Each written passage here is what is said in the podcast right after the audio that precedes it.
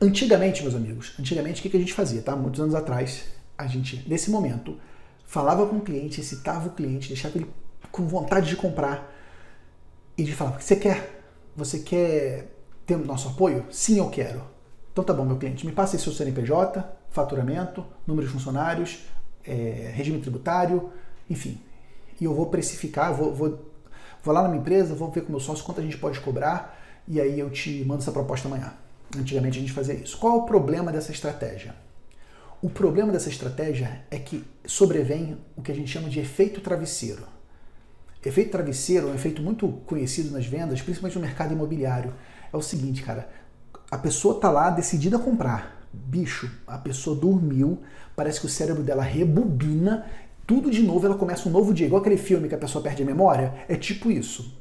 Se você está vendendo para alguém, não deixa rolar o efeito travesseiro. Tenta conseguir ou que a pessoa compre na hora, ou que a pessoa assuma um compromisso na hora. Tanto é que o mercado imobiliário, o que, que eles ficam loucos para o cliente fazer? Assina essa proposta aqui.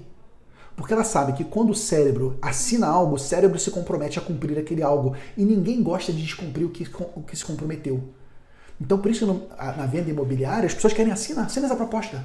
Porque eu quero um compromisso. Porque se deixar rolar o efeito travesseiro, meu amigo, todo aquele estado de excitação que a gente deixou o cliente, ele diminui para o estado maior de racionalidade e aí o cliente fala, porra, será que eu preciso fazer isso agora? Pô, será que vale a pena mudar de computador agora? Será que tá caro? Então, a grande sacada que a gente, uma das grandes sacadas que a gente faz, gente, é precificar e tentar fechar o contrato na hora, aproveitando esse momento de excitação do cliente. Aproveitando esse momento que eu mostrei para ele que eu posso ajudar ele a resolver o problema dele.